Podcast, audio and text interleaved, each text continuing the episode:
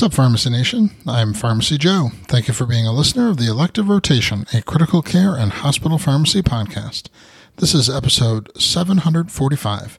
In this episode, I'll discuss peripheral IV administration of 3% sodium chloride solution. I have all the evidence supporting today's show linked up in the show notes at pharmacyjoe.com slash episode 745. Infusions of 3% sodium chloride are routinely recommended to be given through central, not peripheral, IV lines. This recommendation is based on the theory that since the osmolarity of 3% sodium chloride exceeds 900 milliosmoles per liter, it puts the patient at risk of thrombophlebitis, tissue necrosis, and extravasation reactions. Some recent studies have illustrated that this theory may not be relevant and that 3% sodium chloride may be safe for administration in peripheral IV lines. One single center prospective study of 28 patients was published in the Journal of Neuroscience Nursing. The study was done to evaluate the safety of a hospital policy change that allowed administration of 3% sodium chloride via 16 to 20 gauge peripheral IVs to a maximum infusion rate of 50 mLs per hour in patients without central venous access. Patients were assessed for infiltration, erythema, swelling, phlebitis, thrombosis, and line infection. Overall, patients received 3% sodium chloride for a duration between 1 and 124 hours with infusion rates of 30 to 50 mLs per hour. The rate of complications was 10.7%. Complications included infiltration in two patients for an incidence of 6% and thrombophlebitis in one patient with an incidence of 3%. The authors concluded there has been a long concern among healthcare providers, including nursing staff, in regard to peripheral IV administration of prolonged 3% hypertonic saline infusion therapy. Our study indicates that peripheral administration of 3% hypertonic saline carries a low risk of minor, non limb, or life threatening complications.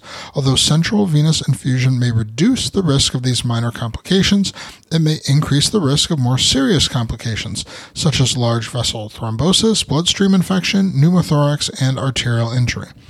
The concern regarding the risks of peripheral IV administration of 3% hypertonic saline may be overstated and unfounded.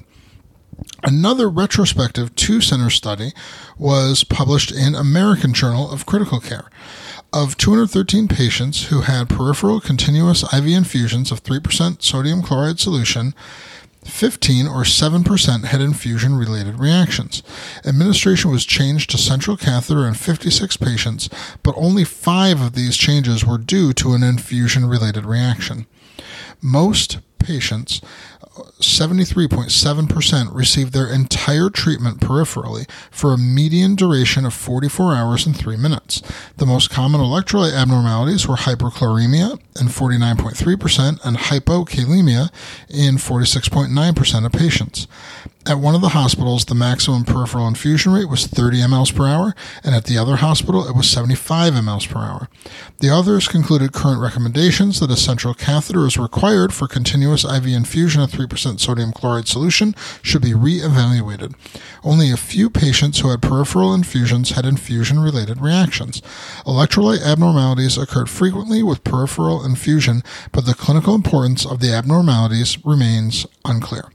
Taken together, I think these studies support the peripheral infusion of 3% sodium chloride in patients who do not already have central venous access. The most important risks with 3% sodium chloride infusion, in my opinion, are still hypernatremia and overly rapid correction of hyponatremia. Frequent serum sodium and patient neurological monitoring is still required regardless of what type of venous access a patient receiving 3% sodium chloride infusion has.